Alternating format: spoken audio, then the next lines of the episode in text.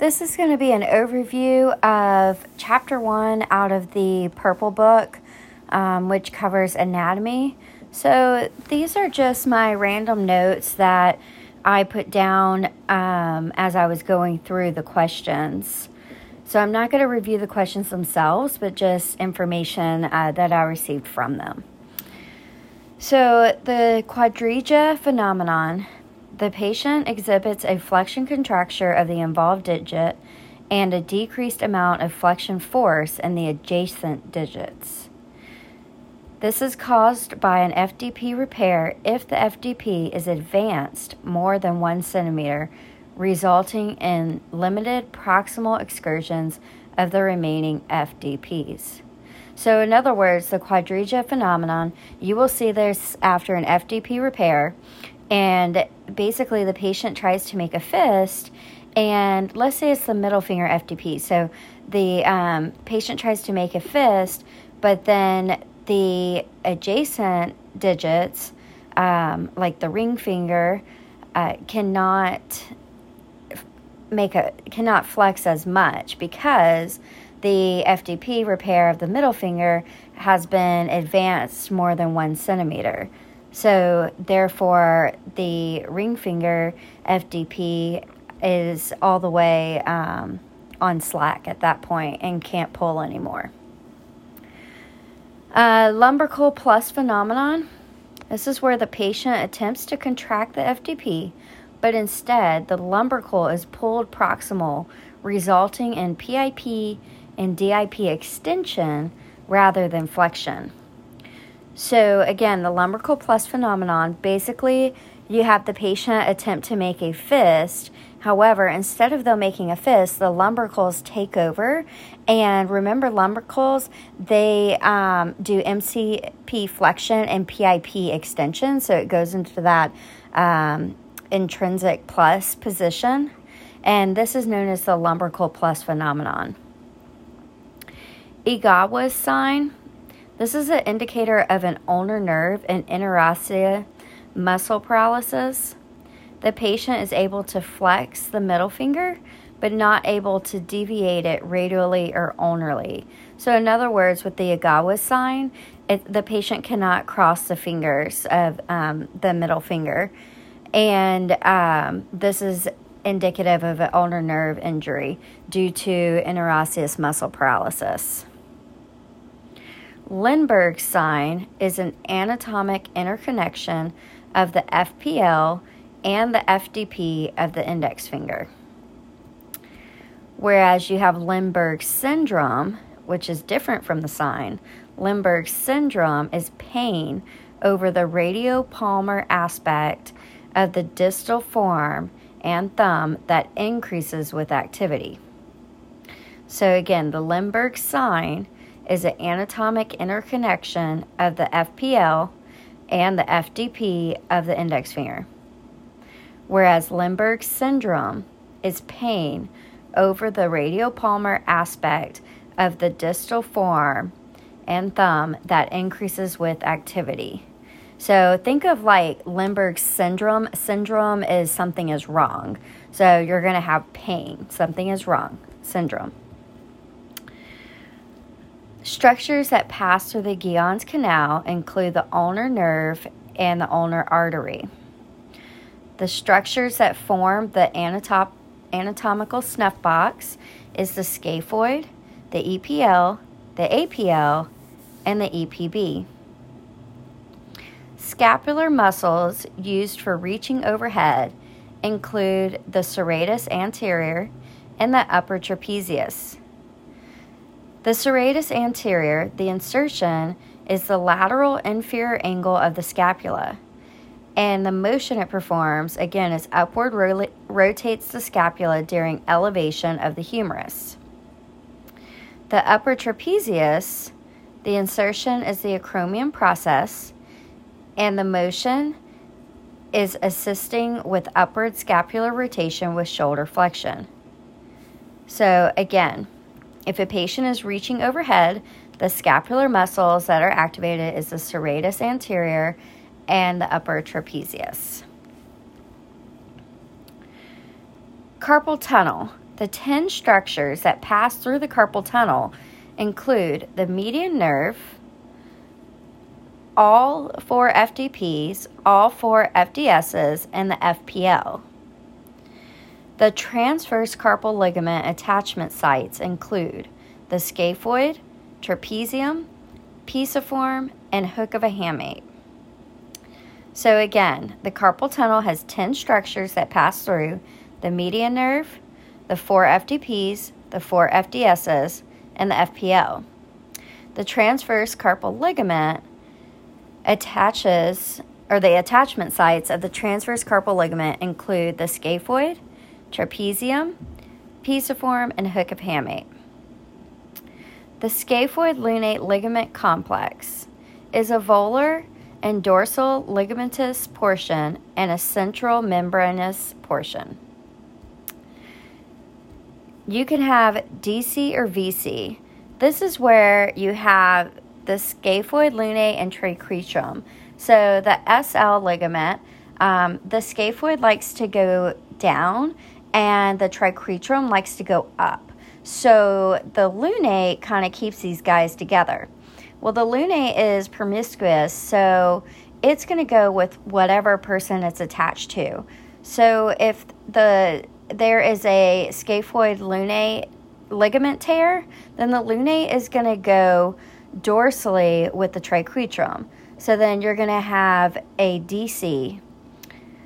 But if there is an LT tear, then the lunate is going to go with the scaphoid. So it's going to drop volarly and you will have a VC. To check for stability, you can do a scaphoid shift test. This is where you perform radial and ulnar deviation while the therapist is stabilizing the scaphoid. A positive scaphoid shift test, you will hear a loud clunk. For a PIP flexion contracture, this is typically multifactorial.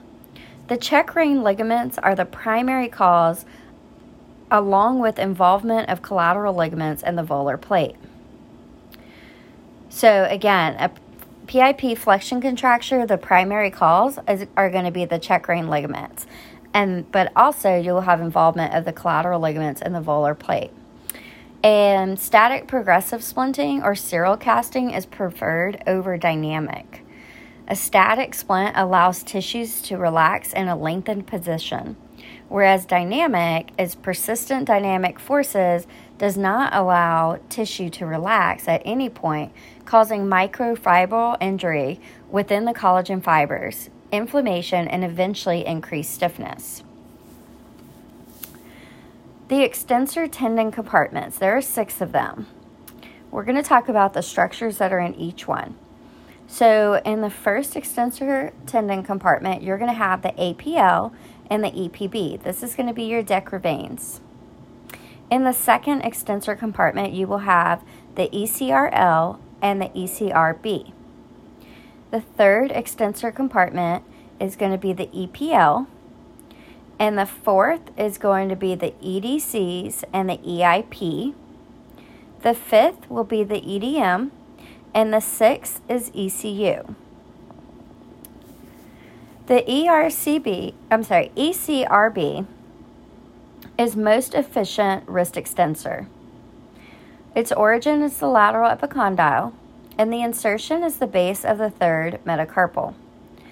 The, prime, the ECRB is the primary problem that occurs with lateral epicondylitis, and that's why the middle finger extension test, if there's pain provoked at the lateral epicondyle, this is positive for tennis elbow because the ECRB directly inserts to the base of the metacarpal and it originates at the lateral epicondyle.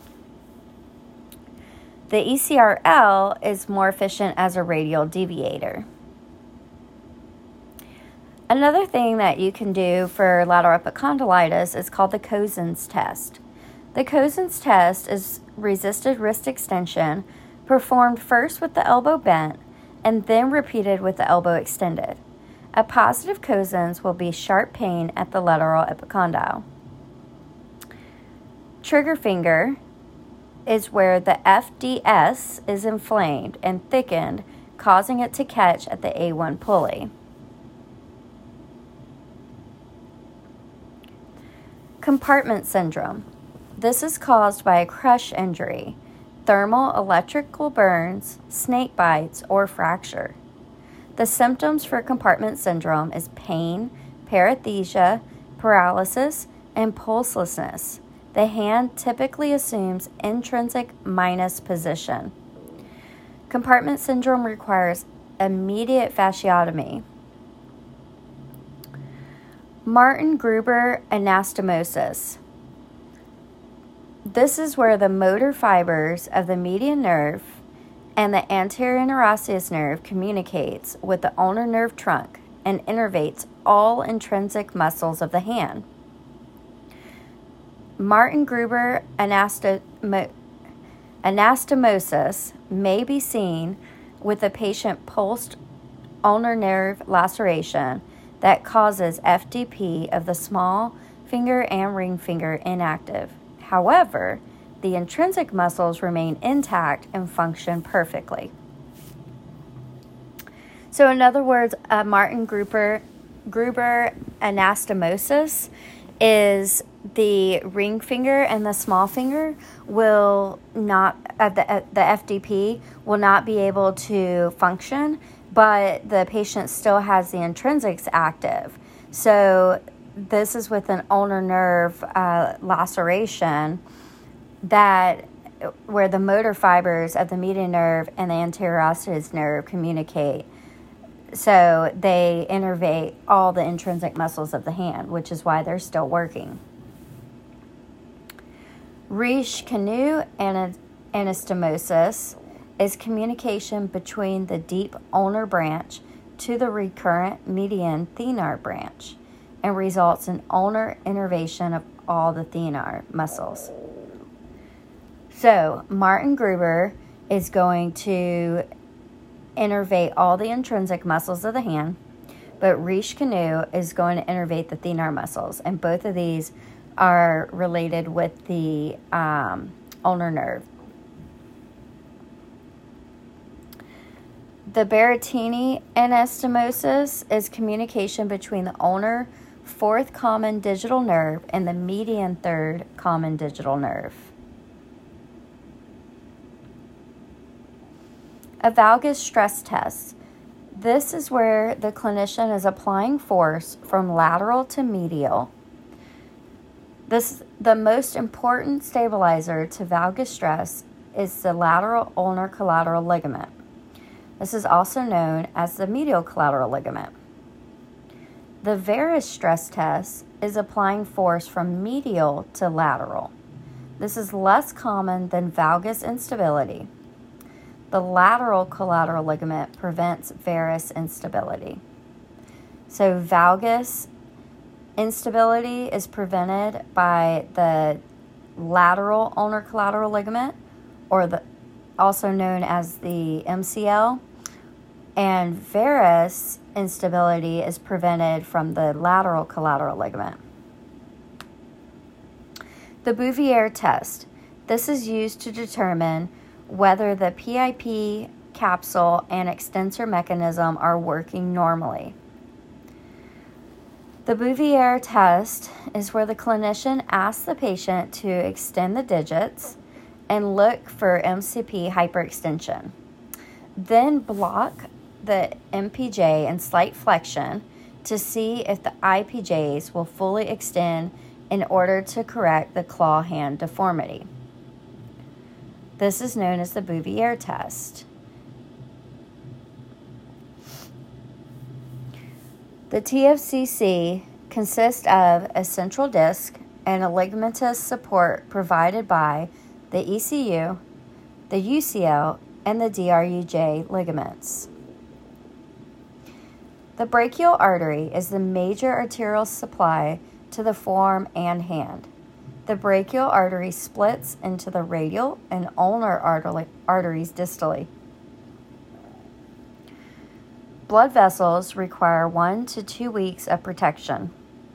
During the first few weeks after a blood vessel repair, Be aware of arterial insufficiency signs. These signs include skin pall- pallor, which means it's white, decreased digital temperature, increased pain, slow capillary refill, cyanosis, and loss of pulse. Cleland's and Grayson's ligaments. These ligaments stabilize the digital skin, preventing rotary movements of the skin around the fingers, thus allowing the ability to grasp objects. Vascular structures of the hand include the superficial palmar arch, the deep palmar arch, and the common palmar arteries. Again, vascular structures of the hand include the superficial palmar arch, the deep palmar arch, and the common palmar arteries. So now we're going to talk about muscle innervations with their associated nerve. The palmar, palmaris brevis is innervated by the superficial branch of the ulnar nerve. The adductor pollicis is innervated by the deep branch of the ulnar nerve. The abductor pollicis brevis is innervated by the median nerve. The pronator quadratus is innervated by the anterior interosseous nerve. And the extensor indicis proprius is innervated by the posterior interosseous nerve and the brachioradialis is the radial nerve. The AIN and the PIN are both only motor nerves, not sensory. Lumbrical muscles are the only muscles that originate and insert into tendons.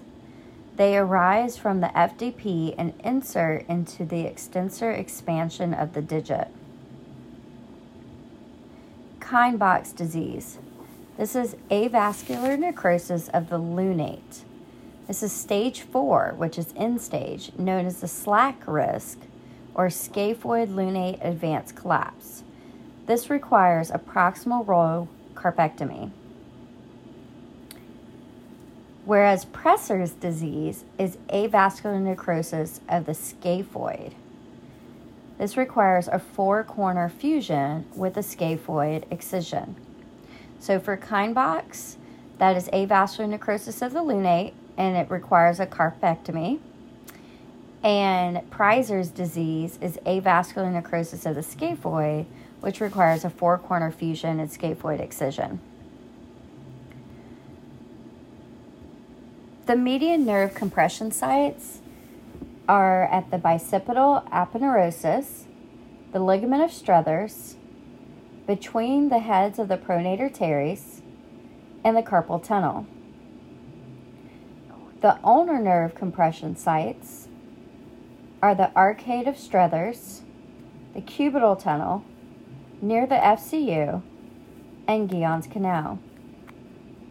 Radial nerve compression sites is the triceps, the ECRB at the radial tunnel, and the arcade of Frohse.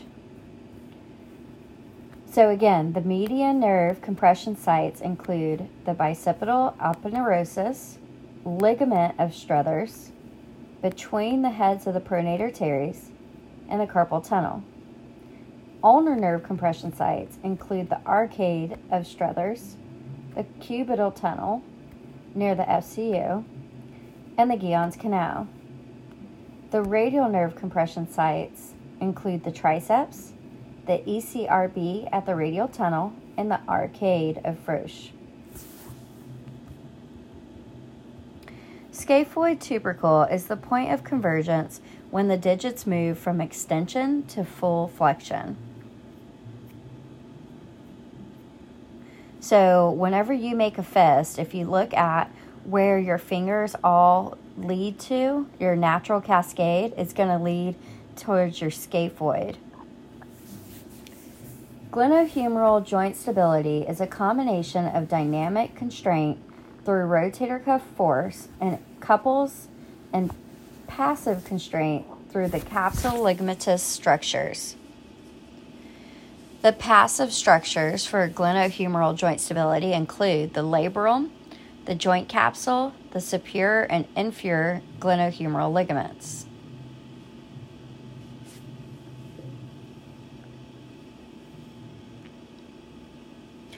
The scaphoid, the blood supply is distal to proximal, making the proximal pole more prone to necrosis.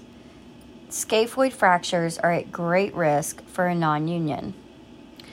We talked about this earlier. Avascular necrosis of the scaphoid proximal pole is Preiser's disease. Muscles and motor function. The abductor digiti minimi increases the span of grasp and assists with flexion of the fifth metacarpal. The opponens digiti minimi rotates and draws the fifth metacarpal anteriorly. The adductor pollicis adducts the thumb to the palm the adductor pollicis is your power grasp, and it inserts into the extensor mechanism to assist with thumb extension.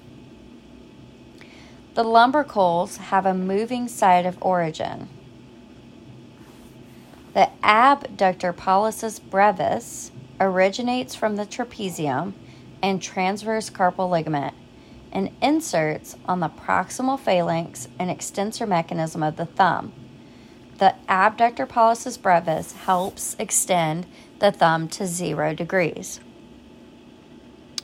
The opponens pollicis inserts on the body of the first metacarpal and rotates the thumb medially. The first dorsal interossei assists with thumb abduction and plays a significant role for writing and typing. The palmaris brevis wrinkles the skin on the ulnar side of the palm. MCP collateral ligaments are loose in extension and tight in flexion.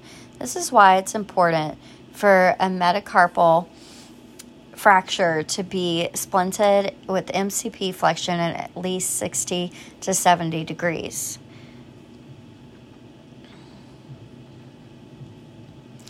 Ulnar intrinsic muscle contraction are a secondary cause of ulnar drift in RA.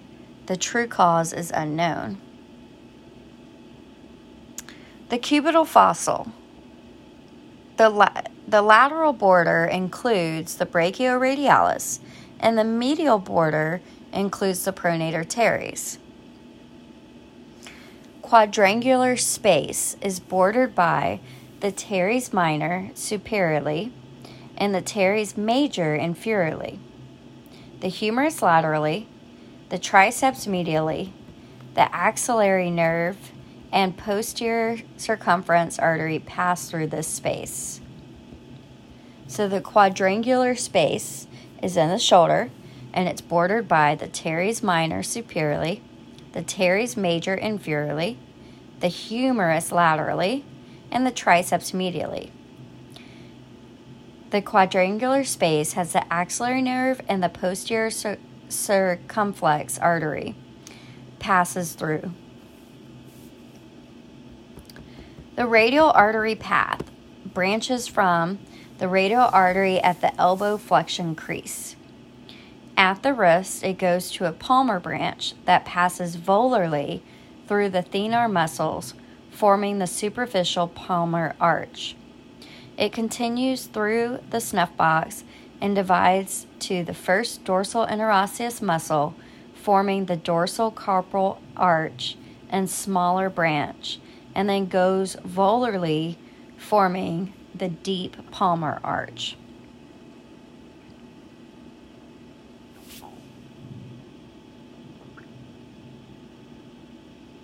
So the radial artery forms the superficial palmar arch,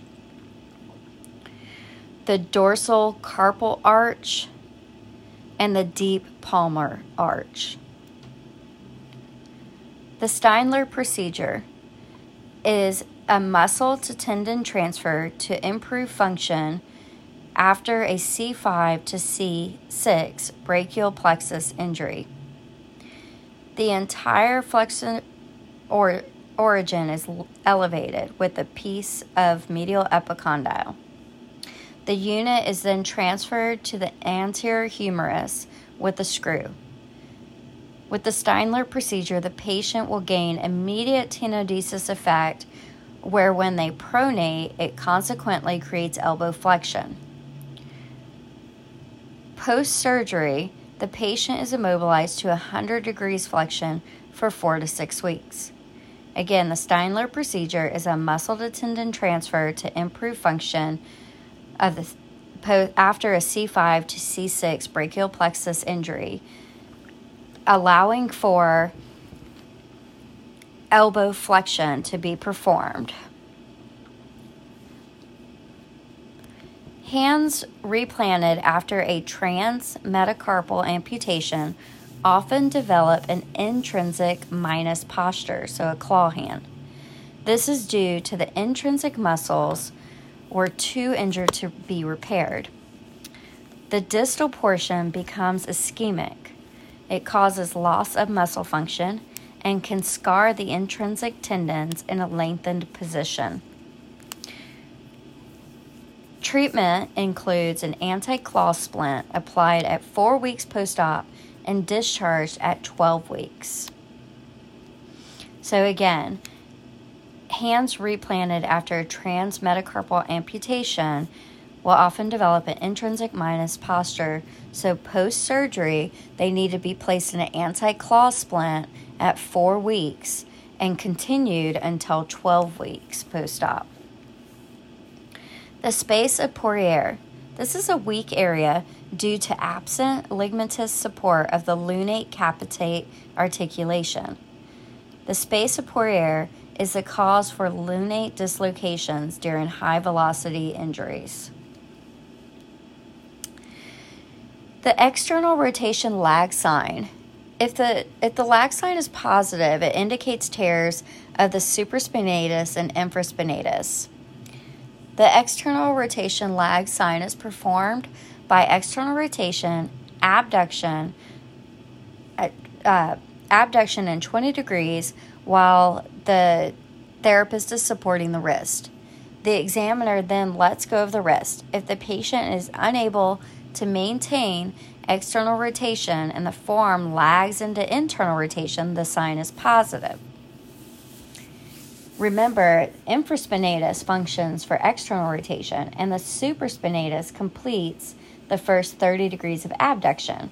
So, if they are unable to hold this position after being placed there passively, then the this could indicate a tear of the supraspinatus and infraspinatus and is known as the external rotation lag sign. The adductor pollicis is the strongest of the intrinsic muscles. Ulnar nerve innervation of the hand includes the FCU, FDP to the small finger and ring finger, the hypothenar muscle group, the volar and dorsal interosseous muscles, the adductor pollicis, the FPB, and the lumbricals of the third through fifth digit. So, again, the ulnar nerve innervation of the hand includes the FCU, the FDP to the small finger and ring finger, the hypothenar muscle group, the volar and dorsal interosseous muscles, the adductor pollicis, the FPB, and the lumbricals of the third through the fifth digit. Some tests that you will see indicative of an ulnar nerve injury include the Froment sign, which is where the examiner holds the paper and has the patient pinch, performing a key pinch. The Froment sign is positive when the patient cannot hold the paper due to weak abductor pollicis. A Jeanne sign may also be present. A Jeanne sign is where MCP hyperextension due to weakened abductor pollicis. So you will see a thumb collapse at the MCP is a Jeanne sign. Wartenberg's is where the patient is unable to adduct the small finger due to interosseous muscle weakness. The cross finger test is inability to cross index finger and middle finger due to interosseous muscle weakness. So, for ulnar nerve injury, you can test looking for a Froment sign, a Jeanne sign, Wartenberg's, and the cross finger test because you are testing the interosseous muscles and also looking at the adductor pollicis. Arterial insufficiency signs include pallor, which is lack of color, decreased temperature, pain, slow capillary refill, and loss of pulse. This is different from venous insufficiency signs, which include cyanosis or bluish discoloration and abnormal capillary refill. So, arterial insufficiency signs will include pallor, which is lack of color, and decreased temperature. And venous insufficiency will have cyanosis, which is bluish discoloration, and abnormal uh, capillary refill. All right, a boutonniere. A boutonniere is presented as PIP flexion and DIPJ hyperextension. This is caused because of the Landsmeer ligament tightness. The Landsmeer ligament is also known as the ORL. So, this tightness causes the DIP hyperextension. A boutonniere injury occurs with a hyperflexion injury of the PIP. The central slip and the triangular ligament are torn. Therefore, the lateral bands migrate volarly. To correct a boutonniere, a dolphin tenotomy may be performed. This is also known as a distal Fowler tenotomy. A tenotomy means to divide a tendon. It is performed to improve DIP flexion when the PIP is supple and passively correctable. A swan neck deformity is dorsal displacement of the lateral bands resulting in PIP hyperextension and DIP flexion. You will have intrinsic tightness due to the lateral bands tightening. You will have loss of FDS tendon, and eventually volar plate laxity develops. So, for a boutonniere, it's going to be a central slip issue. For a swan neck, it's going to be a volar plate issue. Lacertus fibrosus. This is also known as the bicipital aponeurosis. The lacertus is a fibrous band that originates from the biceps brachii tendon. It is tightened with pronation. It is it performs active flexion of the elbow in conjunction with pronation, and it may contribute to compression at the median nerve. So, if a patient has increased symptoms, uh, median nerve symptoms, when performing active flexion of the elbow while the forearm is pronated, then they may have a compression at the lacertus. Hook of the hamate fracture is a common injury in racket sports, golf, baseball, and direct blows to the palm of the hand. For example, workers using the palm to close paint cans. For hook of the hamate fractures, x rays often are negative. CT scans are more accurate. A treatment for a minimally displaced hook of the hamate fracture includes an ulnar gutter cast for three weeks, followed by an ulnar gutter splint. A treatment for a displaced hook of a hamate fracture includes excision or an ORIF. Excision will result in approximately a 15% grip strength loss. The common flexor origin muscles include the pronator teres, the flexor carpi radialis, the FDS